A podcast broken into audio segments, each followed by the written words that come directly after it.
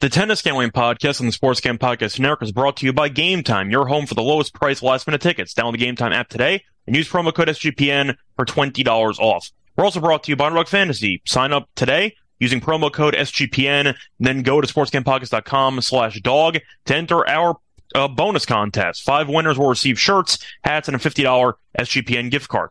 We're also brought to you by Hall of Fame Bet, sports and research platform for parlays, player props, and game lines. Download the Hall of Fame Bets app or visit HOFBets.com. Use code SGPN to get 50% off your first month and start making smarter bets today.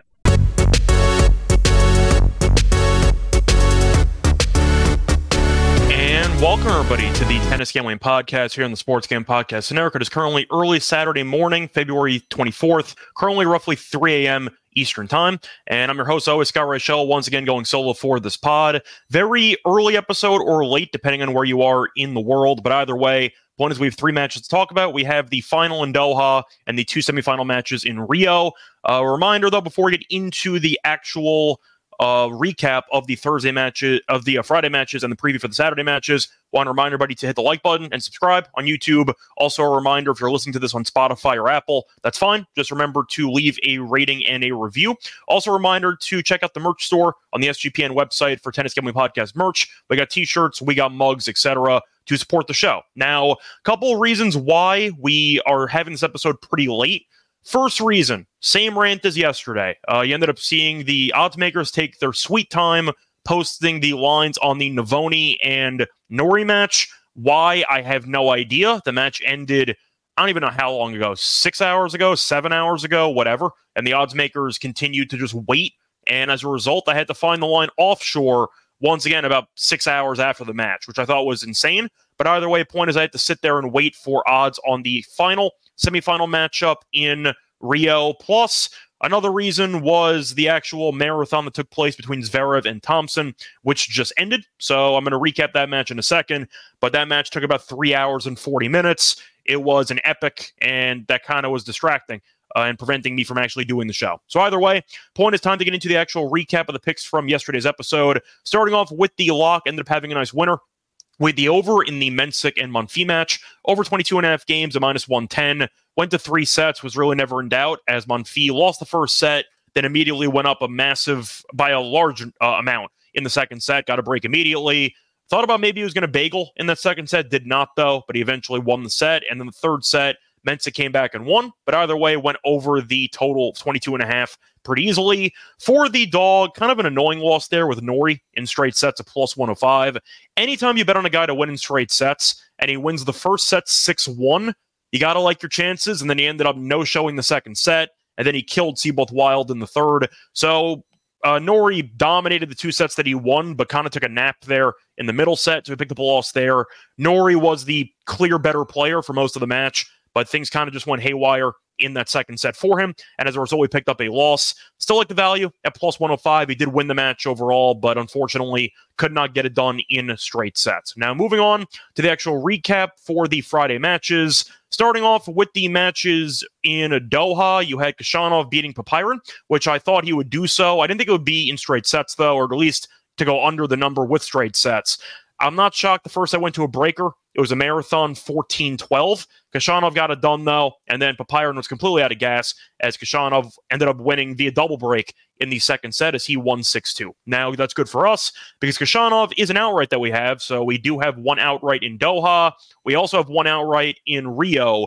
Unfortunately, Zverev did lose. He was our lone outright left in Los Cabos. So we do we have no outrights left for the final between Ruud and between Zverev. But Khachanov's there. So hopefully he gets it done. He cashes us a nice outright ticket. Moving on though for the Rio tournament, unlike the previous days, you saw a bunch of marathon matches. In fact, every single match in Rio, all four, went to three sets. In fact, if you want to include Los Cabos and Doha, you had a total of eight matches yesterday, and six of the eight ended up going to three sets. The other two had breakers and ended in straight sets. So a lot of competitive tennis yesterday, which was a lot of fun to witness. Either way, though, for the actual recaps in Rio, Cerundolo got it done against Lajovic, got off to a slow start, but then ended up getting back on track. Did like the over in that match, so that ended up working out pretty well. And Lajovic did cover the spread, so that also worked out in general. So I had a pretty good read on the match in general. Thought Cerundolo was the more talented player, and he seemed like he's been really up and down based on sets. He's been really bad in some sets, really good in others, and the good outweighed the bad in that three set match against Lajovic. Then you had Baez against Monteiro, where the first set was competitive. Uh, Baez fought off a couple break points early, then opened up a, four, a 40 return game, which resulted in a break. Held on and ended up winning the first set 6 4. Then he almost got bageled in the second set, complete 180, as Monteiro took over the second set. And then Baez woke up again, and Monteiro kind of ran out of gas, as Baez did win in three. Uh, moving on, you had the Norrie match, which I mentioned before pretty annoying. The two sets he won were 6 1 and 6 2. Ruined the 2 0, though, as he no showed the middle set, as Seyboth Wild did not leave empty handed, but still lost. And the last match, you had Fonseca, who I was actually wrong about for the odds. I thought he might be a favorite in that match because when we did the recording, we couldn't keep waiting for the odds to drop. He was actually a dog in this match, and apparently rightfully so. Got off to a good start, won the first set 6 2, then ended up losing the final two sets 6 3. So nice run there for Fonseca, 17 year old, going to be a very solid player for many years to come. But unfortunately, the Cinderella run at home ended up ending as Navone got the job done. So Brazil had three players in the quarters in Rio, and they all lost in three sets. Not ideal for the home crowd. I'm going to tell you right now, though, in the semis, I'm going to be really annoyed if if Navone wins this event because I gave him out to win Cordoba, and he did not do so. Uh, so that ended up uh, I guess I ended up picking up the wrong uh, tournament. I guess it's different because this one wasn't like Diaz Acosta, who actually won the event right after Cordoba. The point is, though, I've had a decent read on these Ar- young Argentinians who I thought can pose some threats on clay. And I picked the wrong tournament, but Navone made a good run, and we'll see if he can extend that despite being a massive underdog against Norrie on uh, Saturday. Now, moving on to the final two matches in Los Cabos, you had Ruud beating Tsitsipas in straight sets 6 4 7 6. And I'm going to save the Thompson match for kind of its own section because that was an all timer. So it's really a story of Tsitsipas's career.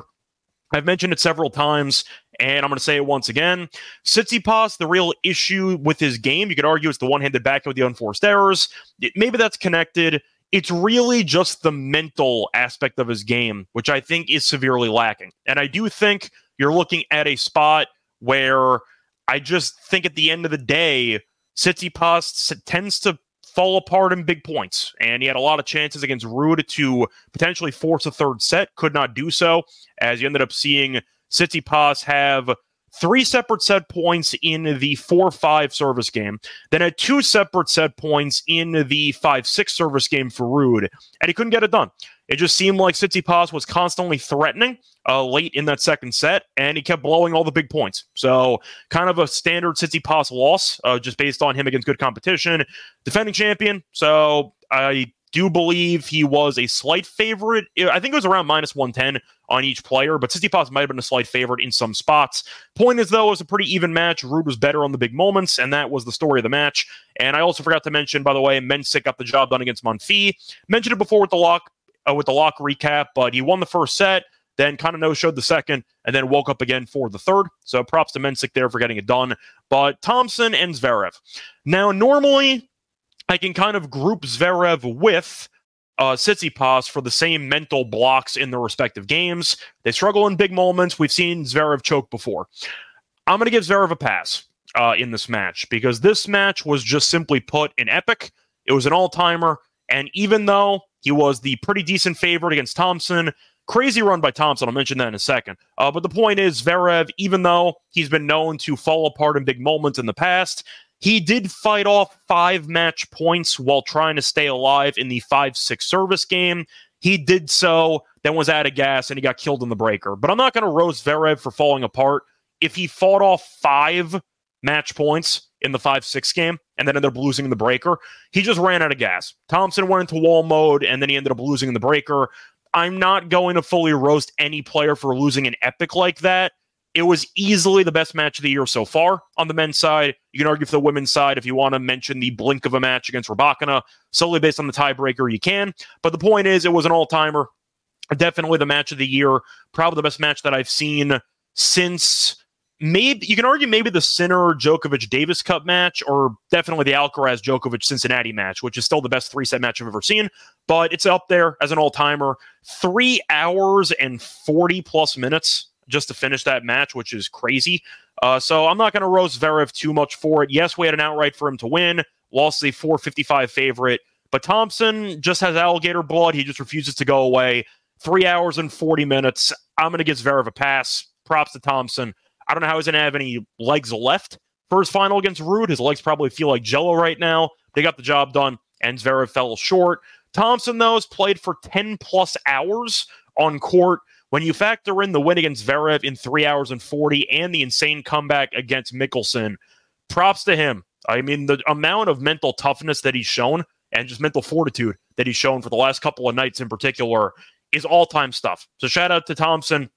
He's on a man on a mission. We'll see if he runs out of gas against Ruud. I'm not going to cover that match though in this episode because they're going to release the odds at like 7 a.m. and I can't wait that long. So that's why we're going to skip it. But props to Thompson. Wanted to at least mention that match in general. Now it's time to preview the actual matches in both Doha and in Rio for the Saturday card. But before we continue that, going to have a quick word from our sponsor. We're brought to you by Game Time. I don't know about all of you, but I personally love attending sport events in person, and it used to be very annoying to actually find a ticketing platform that I could trust. But that changed once I found Game Time, because Game Time is the fast and easy way to buy tickets for all the sports, music, comedy, and theater near you. They have a lot of great features on the app, including my favorite feature, which is the images of seat views, which is very useful because I'm sure we've all been there before. You bought a ticket, you thought you're going to get a nice view of the action, and then you realize there's an obstruction, a pole, something in your way, and you realize that you just paid money for an event that you could barely see based on the seats that you got. That will not happen with game time because with this feature, you're able to see a preview of the view you would be getting if you ended up purchasing that seat. So you end up knowing exactly what view you're going to get before spending your hard earned money. It's also worth mentioning that Game Time is the place for last minute ticket deals. Forget plenty months in advance. Game Time has deals on tickets right up to the day of the event. Get exclusive flash deals on tickets for football, basketball, baseball, concerts, theater, comedy, and more. And the Game Time guarantee also means you'll get the best price available every single time because if you find tickets in the same section and row for less, Game Time will credit you 110% of the difference. So Snag takes out the stress with Game Time. Download the Game Time app, create an account, use code SGPN for $20 off your first purchase. Terms apply. Again, create an account, redeem code SGPN for $20 off. Download Game Time today. Last minute tickets, lowest price guaranteed. We're also brought to you by Underdog Fantasy. Underdog Fantasy has a way to plug inside for fantasy players all season long. NBA, NHL, soccer, and college basketball. Simply pick higher or lower on your favorite players' fantasy stats and cash in. And SGPN is currently teaming up with Underdog to give you even more of a bonus. Sign up between now and the end of the month, and five winners will receive an Underdog hat, an Underdog shirt, and a $50 SGPN gift card. Sign up today using promo code SGPN and then go to sportsgamepodcast.com slash dog to enter the contest for your chance to win. And when you sign up with the promo code SGPN, double your first deposit to $200. So Underdog Fantasy, promo code SGPN.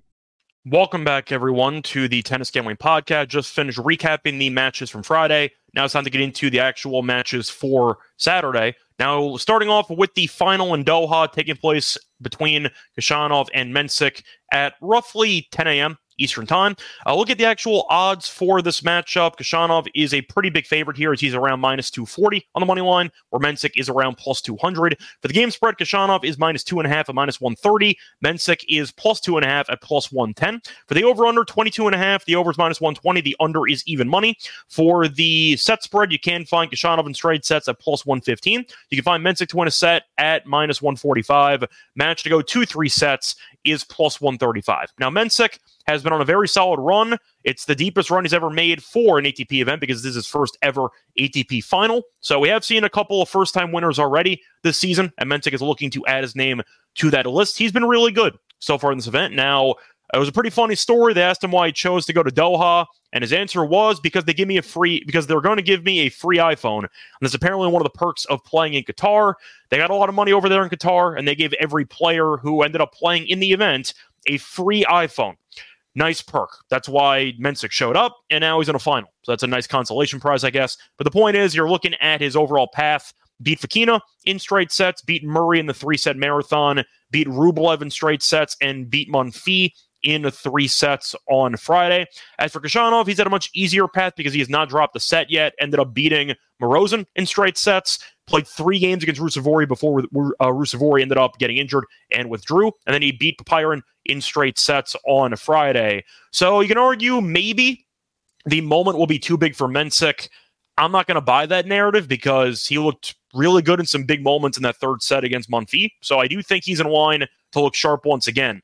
I find it interesting and kind of fitting, though, this is the matchup we're getting in the Doha final because watching Mensik play over the week, and I've seen him play before, I, I had a couple of bets on him in the U.S. Open, and it actually worked out pretty well for me uh, this past uh, U.S. Open, but still, watching him play, I know the height's a bit different, he's younger, he reminds me a lot of Khachanov. I see a lot of similarities between these two players, and I do think that Mensik is going to blossom into a future top 20 guy, top 30 guy minimum in my eyes. But the point is, Mensik, I think, is in line for what can be a good showing. The main issue, though, is fatigue. He's been on the court for a long, long time. In addition to playing an extra match than uh, Khachanov has, just for reference, he's played roughly five more hours on court than Khachanov has. So fatigue might be an issue. We saw it kind of be an issue in the late second, early third sets against Monfils as he went up a break early, then immediately gave it back. And it seemed like him and Monfils constantly had their hands on their knees where they were just exhausted. Now, Mensik eventually woke up, and maybe that's because Monfils was older and didn't have the stamina anymore. But either way, the point is Mensik's played a lot of tennis. Khachanov really hasn't, and I do think that's going to be the story of this match. Not to mention, I do think both players are pretty similar stylistically, and Khachanov's done it for longer. I'm going to link Khachanov here. I think he wins maybe a breaker in there, but I'm actually leaning straight sets. I think it's going to be relatively straightforward. I think that even though Mensik is a very good player, young player that I've been a fan of watching him for the last couple months, I do think that eventually the fatigue will uh, be too much for him to overcome. And even though he was able to overcome it against Monfils, Khachanov's been really consistent, really good in the event. I gave him out to win the event because I thought that his overall style of play would translate well to the courts, which I guess makes sense because Mensik plays a similar style and he's also in the final. But I'm not going to back out now. If you want to uh, end up hedging the Khachanov outright that we gave out earlier in the week, you can at two to one. Not a bad cash out option uh, if you want to do that, but still, the point is, I do think Khachanov's going to win. I am going to link to straight sets. I'm going to link to the games here at minus two and a half. I just think Mensik is, of course, a very solid player, but it's a big moment. And I wonder if the legs playing five plus hours, give or take, more than his opponent in the final, is going to come back to bite him. I think it will. So I'm going to lean to Khachanov here, minus the games, and I'll take Khachanov in straight sets at a pretty good price, in my opinion, of plus 115. Moving on to the semifinal matches in Rio, you have Baez taking on Cerundolo as is around minus 158 on the money line, and Cerundolo is around plus 138. As for the actual game spread, Baez minus two and a half is minus 105. Cerundolo plus two and a half is minus 115. Over under in games is 22 and a half. The over is even money. The under is minus 120. If you want to go for the set wagering, Baez in straight sets is plus 160. Cerundolo in straight sets is three to one. Match to go over two and a half sets is available at around plus 135, and the match to end in straight sets is minus 150. Now, the head to head between these two has been very competitive as they faced off four times. It is tied two to two. And two of the four meetings, two of the last three actually, have gone to three sets. And all four meetings were on clay. So I can actually use that for the sake of trying to draw takeaways from the head to head. Now, only one match was in 2022. All the other matches were 2021 or before that, but still, the point is Baez has been in a slight advantage in the head to heads. He did beat him in Chile in 2021 and in Brazil in 2021. Not this event, though, uh, but those both went to three sets. And they faced off in Bastad in 2022. Cerundolo did win in straight sets. Now, both guys have had a pretty interesting path as Cerundolo went to three sets against a relative unknown in the first round, then killed Ramos Vinolas, and then ended up going to three sets against Lajovic in the quarterfinal match on Friday. As for Baez, he was cruising early in the event as he ended up beating Moutet and Diaz Acosta in straight sets. And then he faced off against Monteiro, and the match got interesting because he no showed the second set and then regained his composure and won the third set easily with a double break 6 2. So the point is, I do think Baez should be favored. Now, do I think it's going to be a lopsided match? No. I think it's going to be very close. Simply put, I think it's going to be very up in the air. And as a result, I guess you can argue there's value on Cerundolo, but I'm, I'm kind of viewing it like the Cerundolo Lajovic match, where I do think the favorite is going to win, but the price just seems off to me, where I don't think minus 158 is indicative of how close this match should be. And because of that, I guess the value is on Cerundolo, kind of like what I said in yesterday's uh, show, where I said I thought Cerundolo would potentially win, but I thought the line was too big, so the value is on Lajovic. I feel kind of the same way, but this time in favor of Cerundolo, where I think Baez should win the match, but this this number's too big. I think you can easily find a better price in play, and as a result, I do think minus 158 is a nice pass for this game. Uh, for this match, I mean, I would have linked to Cerundolo based on the actual money line price. I am going to link to the games though. I think the plus two and a half is tempting at minus 115. I do like the over quite a bit, especially the set wagering. I really do like the over two and a half sets. Cerundolo, I've mentioned it before. I'll say it again. He's been very up and down in individual sets. He can look really sharp and win a set 6 1 or 6 2, and then get buried 6 1 or 6 2 in the next set, and then regain his composure again for the third. The point is, though, he's been up and down, and Baez did have a pretty similar uh, actual script in his match against Monteiro in the quarters. Give me the over two and a half sets. Two of the last three meetings on clay between them have gone to three sets. I see a similar story here. I really like that price at plus 135. So I'm going to take that as my main uh, option for this match.